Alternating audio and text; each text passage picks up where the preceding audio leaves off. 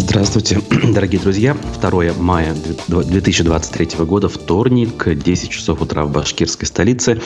И я, Руслан Валиев, начинаю э, наш очередной выпуск аспектов республики на канале «Аспекты Башкортостан». Это значит, что вы нас можете смотреть и слушать в режиме прямых трансляций в YouTube, ВКонтакте и в Одноклассниках. Не забывайте про лайки, не забывайте про комментарии. Давайте общаться, если есть такая возможность сделать это прямо сейчас. Кстати, сервис добровольных пожертвований в нашу пользу Бусти также никуда не делся. Ссылка найдется в описании к трансляции. Даже совсем небольшая символическая сумма, разовая, или, может быть, э, если получается периодическая, она э, является прекрасным и хорошим подспорьем для того, чтобы мы э, продолжали свою работу. Сегодня у нас обзор прессы без каких-либо аудиофрагментов, поэтому есть время для того, чтобы именно пообщаться в режиме живого диалога. Э, ну что ж, все готово, поэтому давайте начинать. Начну с серьезных новостей и перейду уже, соответственно, к текущим. Как-никак позади у нас один из самых любимых э, праздников среди людей. Не потому, что, может быть, праздник считается каким-то особенным выдающимся, а потому, что он связан с весной или даже как сейчас, с летом фактически, с, с учетом того, какая установилась жаркая э, не по весеннему, а именно по летнему погода. Но новости у нас не самые простые. Начну с того, что в башкирском Зауралье более тысячи человек вышли против незаконной золотодобычи. Объявили войну нам, простым сельским жителям. Заголовок э, издания американского сайта «Радио Свобода». В деревне Ишмурзина Баймакского района Башкортостана в пятницу прошел народный сход, участники которого протестовали против выдачи лицензий на геологоразведку золотодобывающим компаниям. Ранее общественники опубликовали в соцсетях сообщение о том, что Роснедра выдали лицензии на геологоразведку вблизи Ишмурзина компании Евразийская горно-промышленная компания, учредителями которой являются граждане э, России Владимир Верданян, Варданян, Олеся Каледа, э, Александр Елховский и Алексей э, Мурахтин. Для проведения самих работ, указали активисты, эта компания нанимает двух подрядчиков, Оренбургскую компанию и некую компанию «Ормет». По двум лицензиям, отметили общественники, для работы отведено 59 квадратных километров плодородной земли. И далее цитата из их обращения. «В Башкирском Зауралье нашествие недрокопателей. Тут и золотари, и искатели марганца, и другие. Федеральное агентство по недропользованию раздает лицензии на участки земель по стране всем, у кого есть средства на участие в аукционах и конкурсах. Непосредственно в нашем Баймакском районе республики не успевает э, местное население прогнать одних копателей, тут же появляются другие. Это как бой с драконом. Срубишь одну голову, вырастают две новые. Отрубишь две, появляются четыре.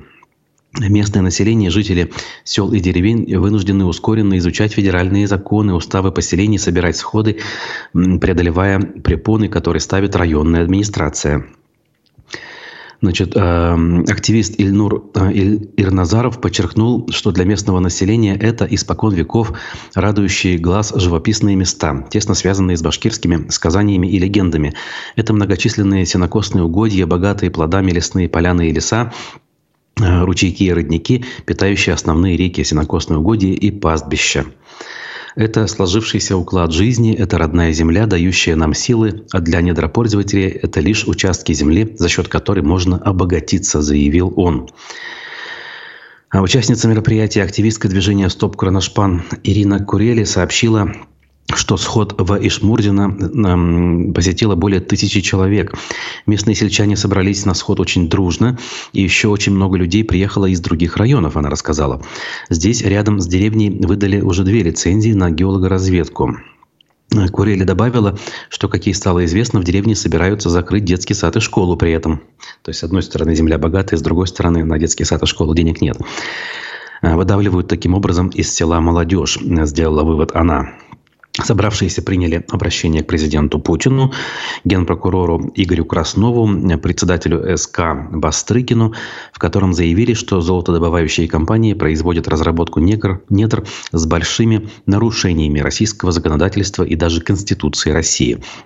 Собравшиеся потребовали, чтобы лицензии на разведку и разработку недр не выдавались без разрешения народных сходов, и с этой целью решили изменить устав сельского поселения даже.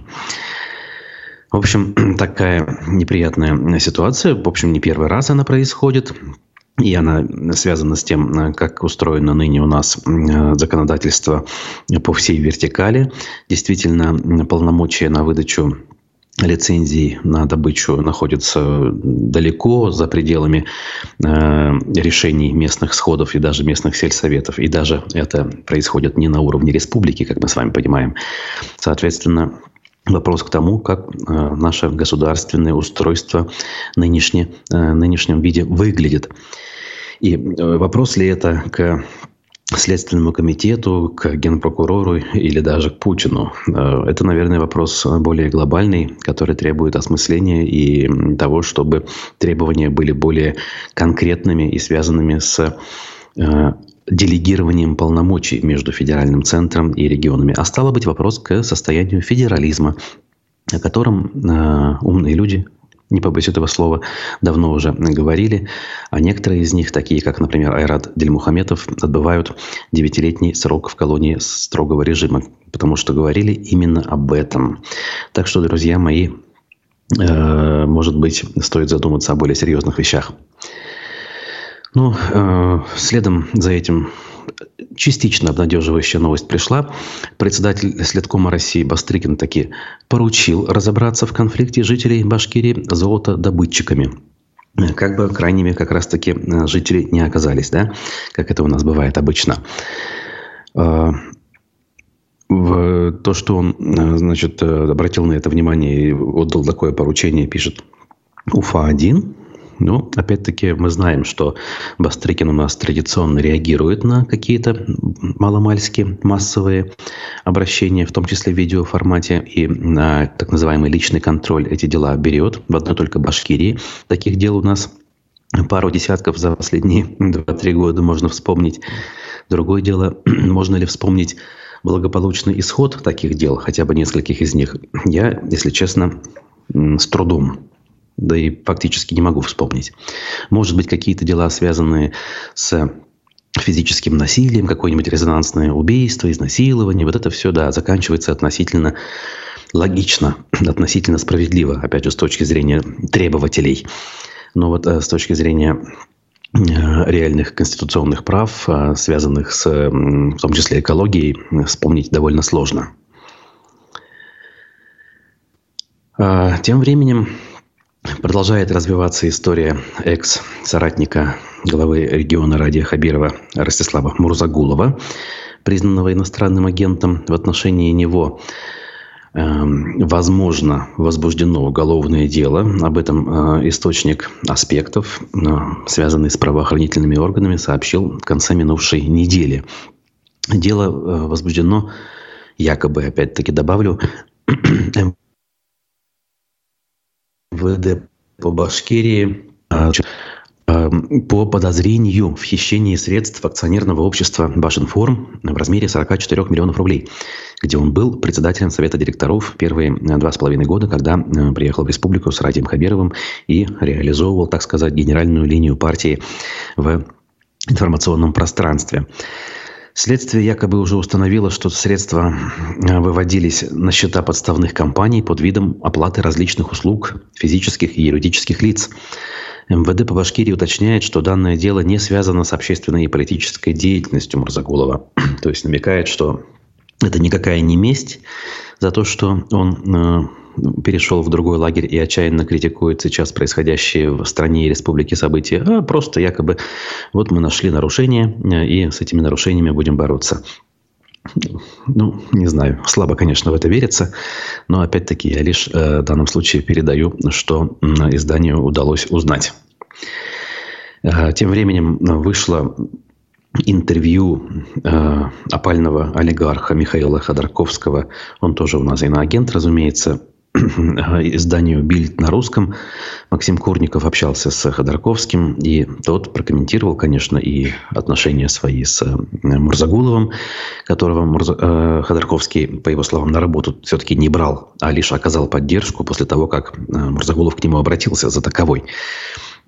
И Главная мысль Мурзагулова, э, прошу прощения, Ходорковского заключается в том, что руку помощи нужно протягивать всякому, кто э, критически э, относится к происходящему. Особенно если это люди, которые в недавнем прошлом были частью той системы, что в России выстроена. Вот. Также он высказался очень любопытно в отношении э, Радия Хабирова и, в принципе, региональных лидеров, которым стоит быть готовым к возможным изменениям и, как говорится, не прощелкать э, данный момент. Я сейчас, конечно, это перефразировал на собственный лад, исходя из Э, тех норм, которые сейчас э, существуют и которые мы вынуждены соблюдать. Но если вам интересно, вы можете более детально посмотреть на YouTube-канале «Бильд на русском» или небольшую расшифровку на сайте «Аспектов». Ну а вчера состоялся 1 мая, э, День весны и труда, как он официально называется в России. Праздник, который Э, является выходным днем во многих странах, кстати говоря, в некоторых э, западных странах, которые сейчас считаются для России недружественными, это тоже выходной день. А, и что тут интересного? Вот хотелось бы что-то такое политическое найти, но практически ничего найти невозможно, имея в виду относительно нашего региона. Вот в аргументах и фактах есть сообщение, что башкирское отделение ЛДПР все-таки провело кое-какую акцию, напомнив о себе. Акция называлась «Мед, труд, май». Слово «мир», обратите внимание, заменили на «мед». Типа а, остроумно подошли к этому вопросу, обойдя в том числе абсурдные, конечно же, нынешние запреты, а, которые вывели за пределы правовых норм а, слова «мир», на котором росли несколько поколений советских граждан. Значит, э, эта акция якобы была не только по Уфе, но и по всей Башкирии.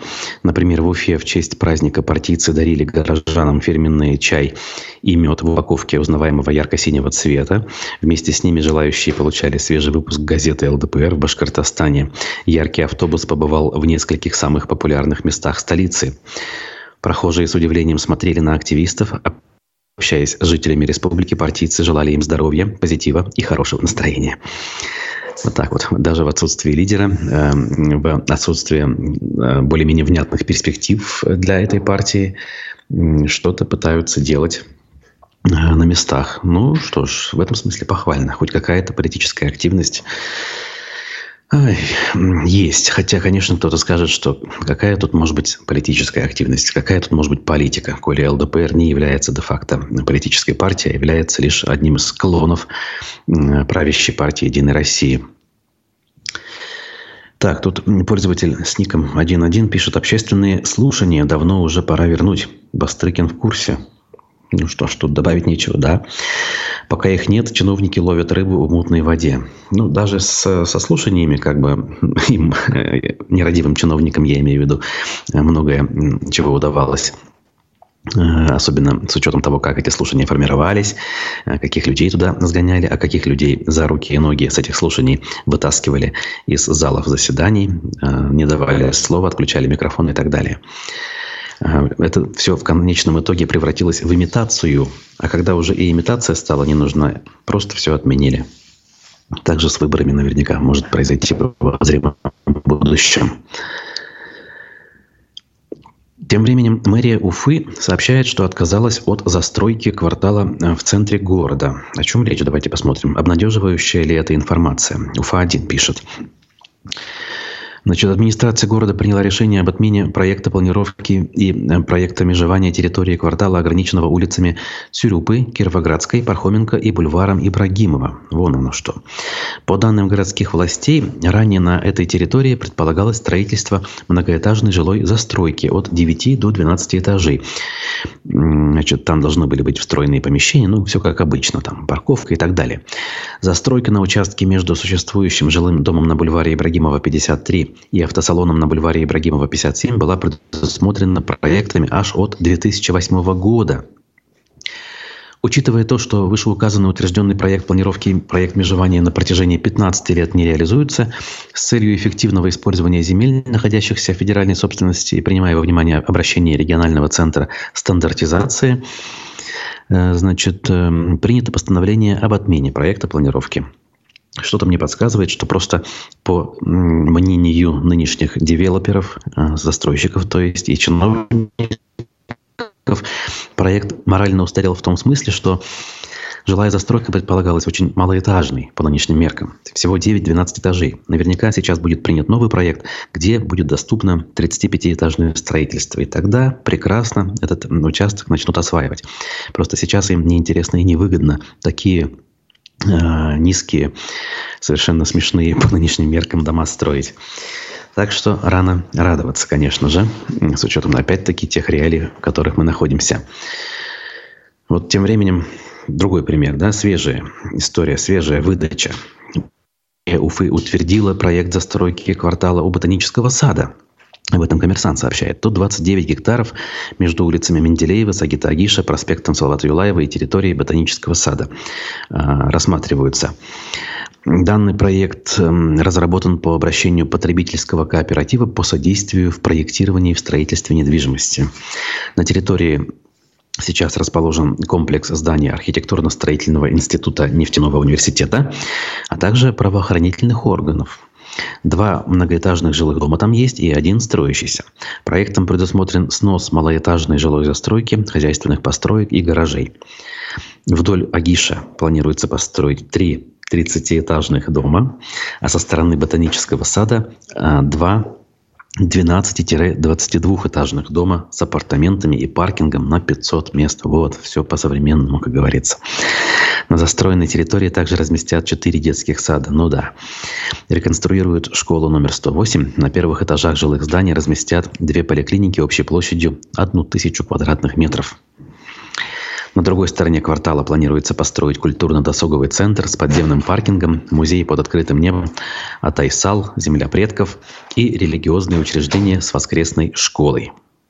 Вот так вот, друзья. Именно вот это похоже на современные реалии, то, как сейчас все устроено. Так, все ли у нас в порядке? А, да, все в порядке. Это я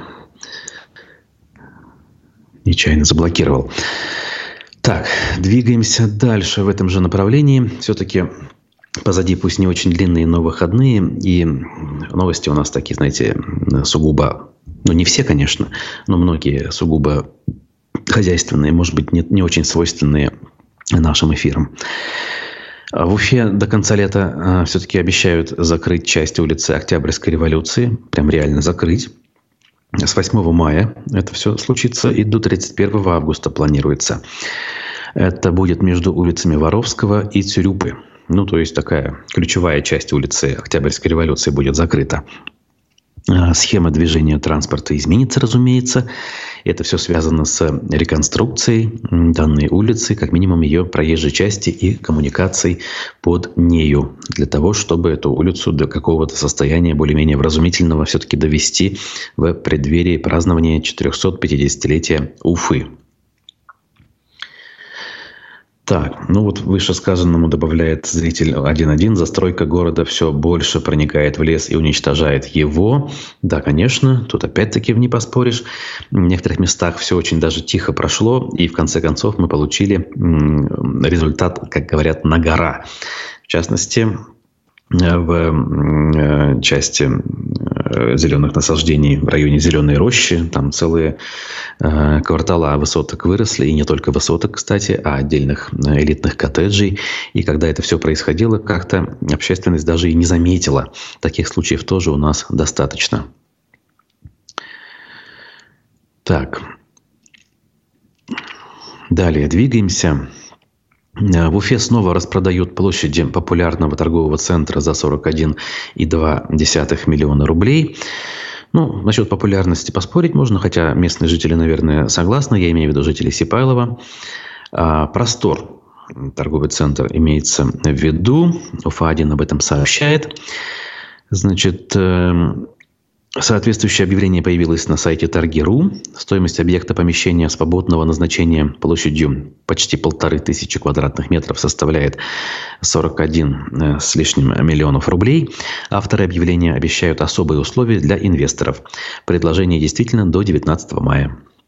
Э, отметим, пишет УФА-1, что по данным арбитража, раньше это помещение принадлежало компании «Этаж» бизнесмена Азата Галиулина.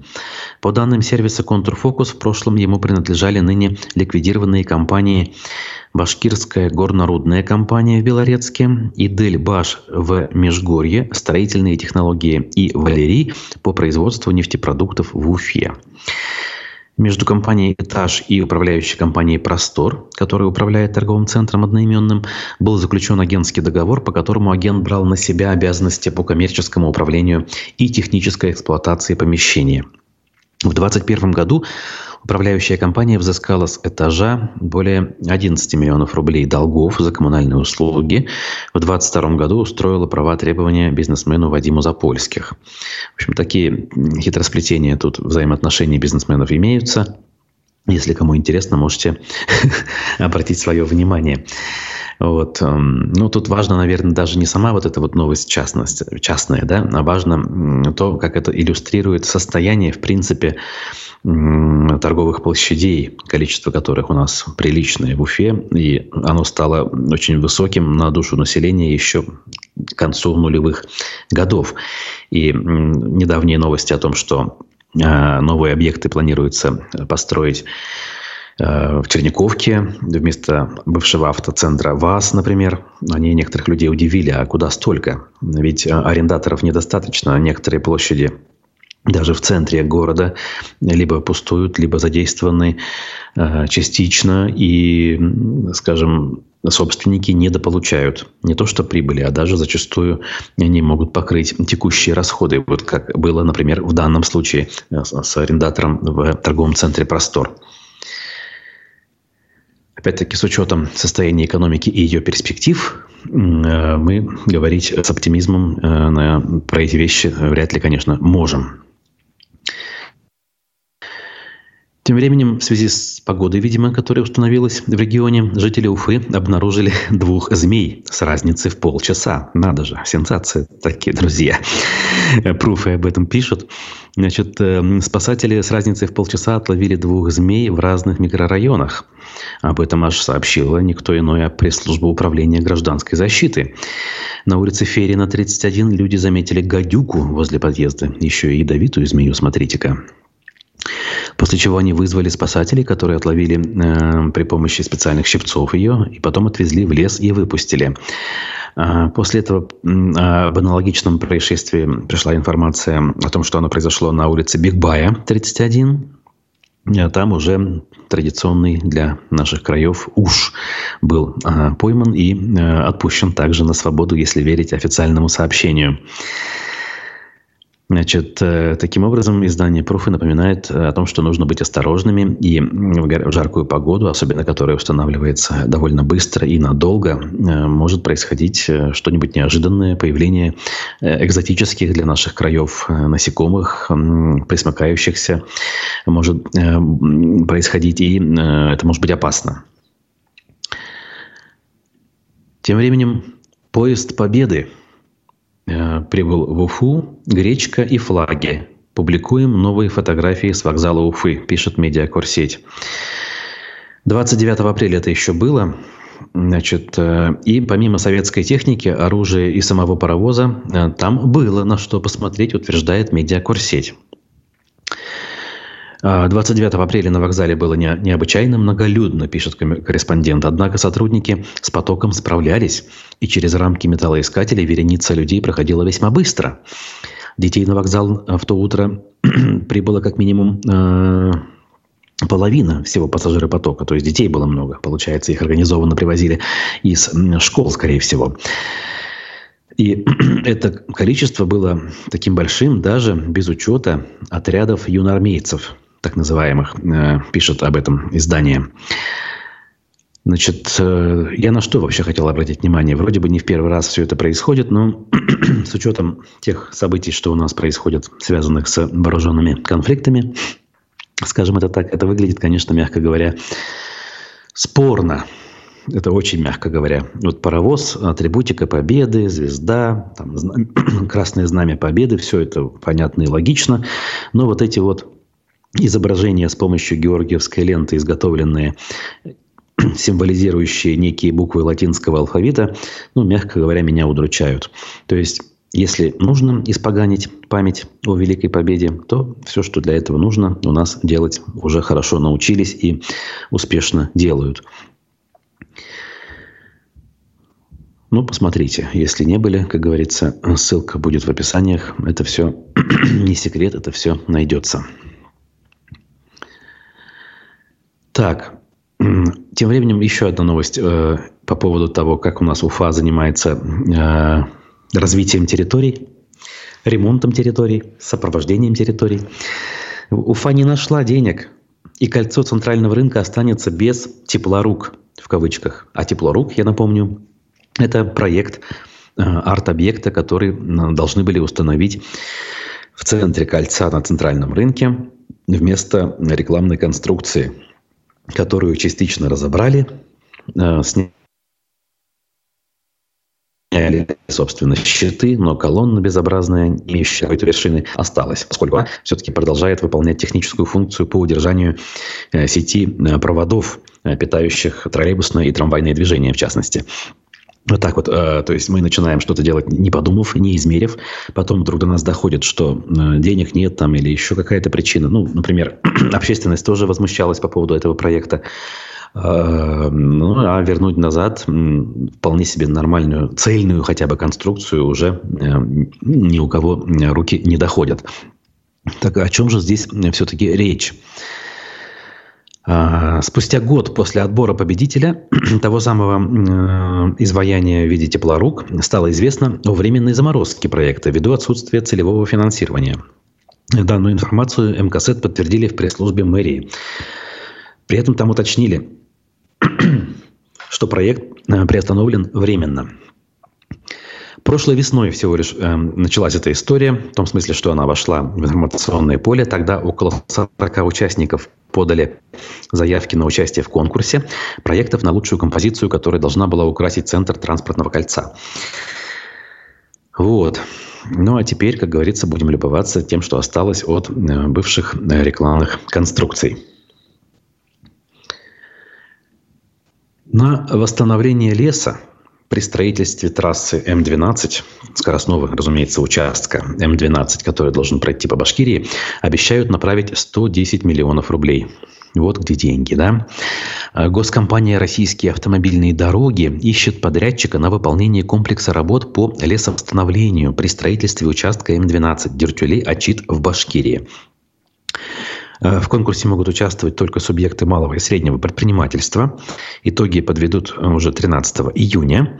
Источниками финансирования выступит федеральный бюджет э, и Фонд национального благосостояния России – в обязанности исполнителя войдет подготовка участка и почвы под посадку лесных культур, покупка районированного посадочного материала с закрытой и открытой корневой системой, а также его доставка и посадка. Площадь участка для лесовосстановления составляет 305 гектаров.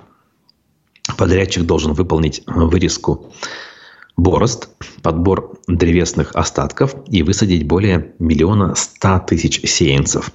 На территории э, обещают высадить 784 тысячи сеянцев сосны, э, также э, 232 тысячи сеянцев ели сибирской и европейской, а также ясень. Вот как вот все серьезно обещают сделать.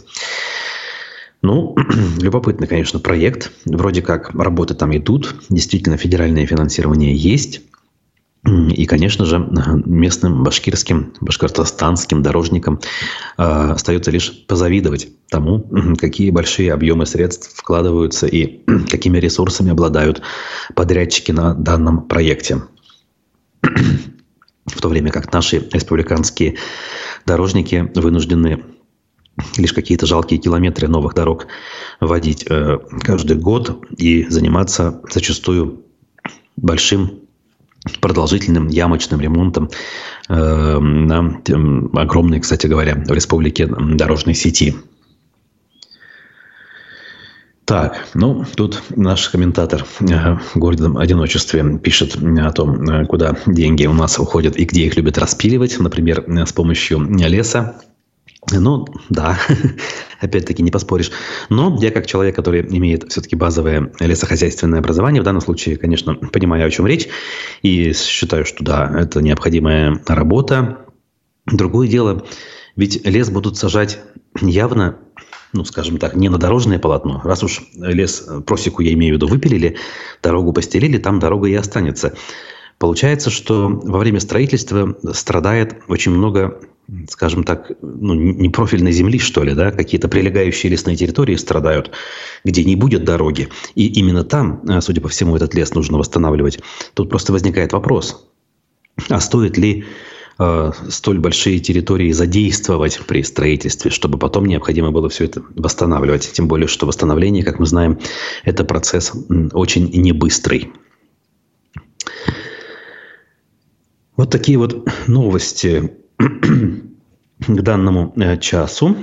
Остальные слушают, пишет Вадим. Спасибо Вадиму за э, весточку. Приятно, что ты здесь. Я что хочу сказать.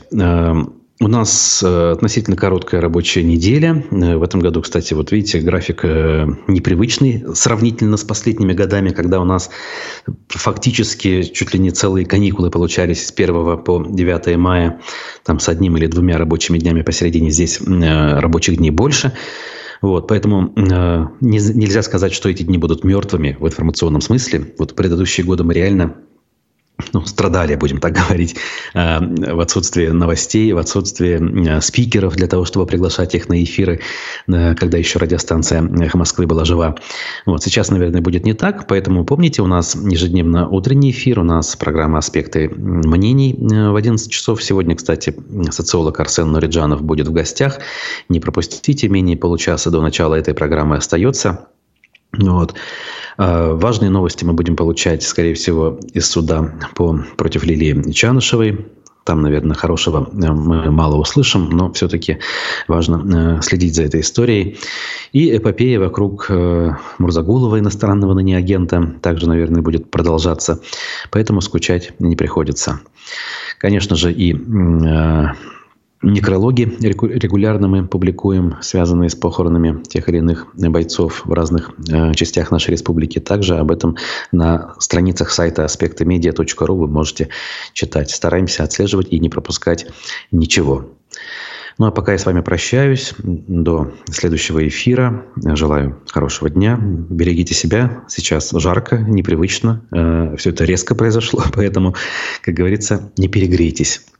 Увидимся. Хорошего дня. Пока.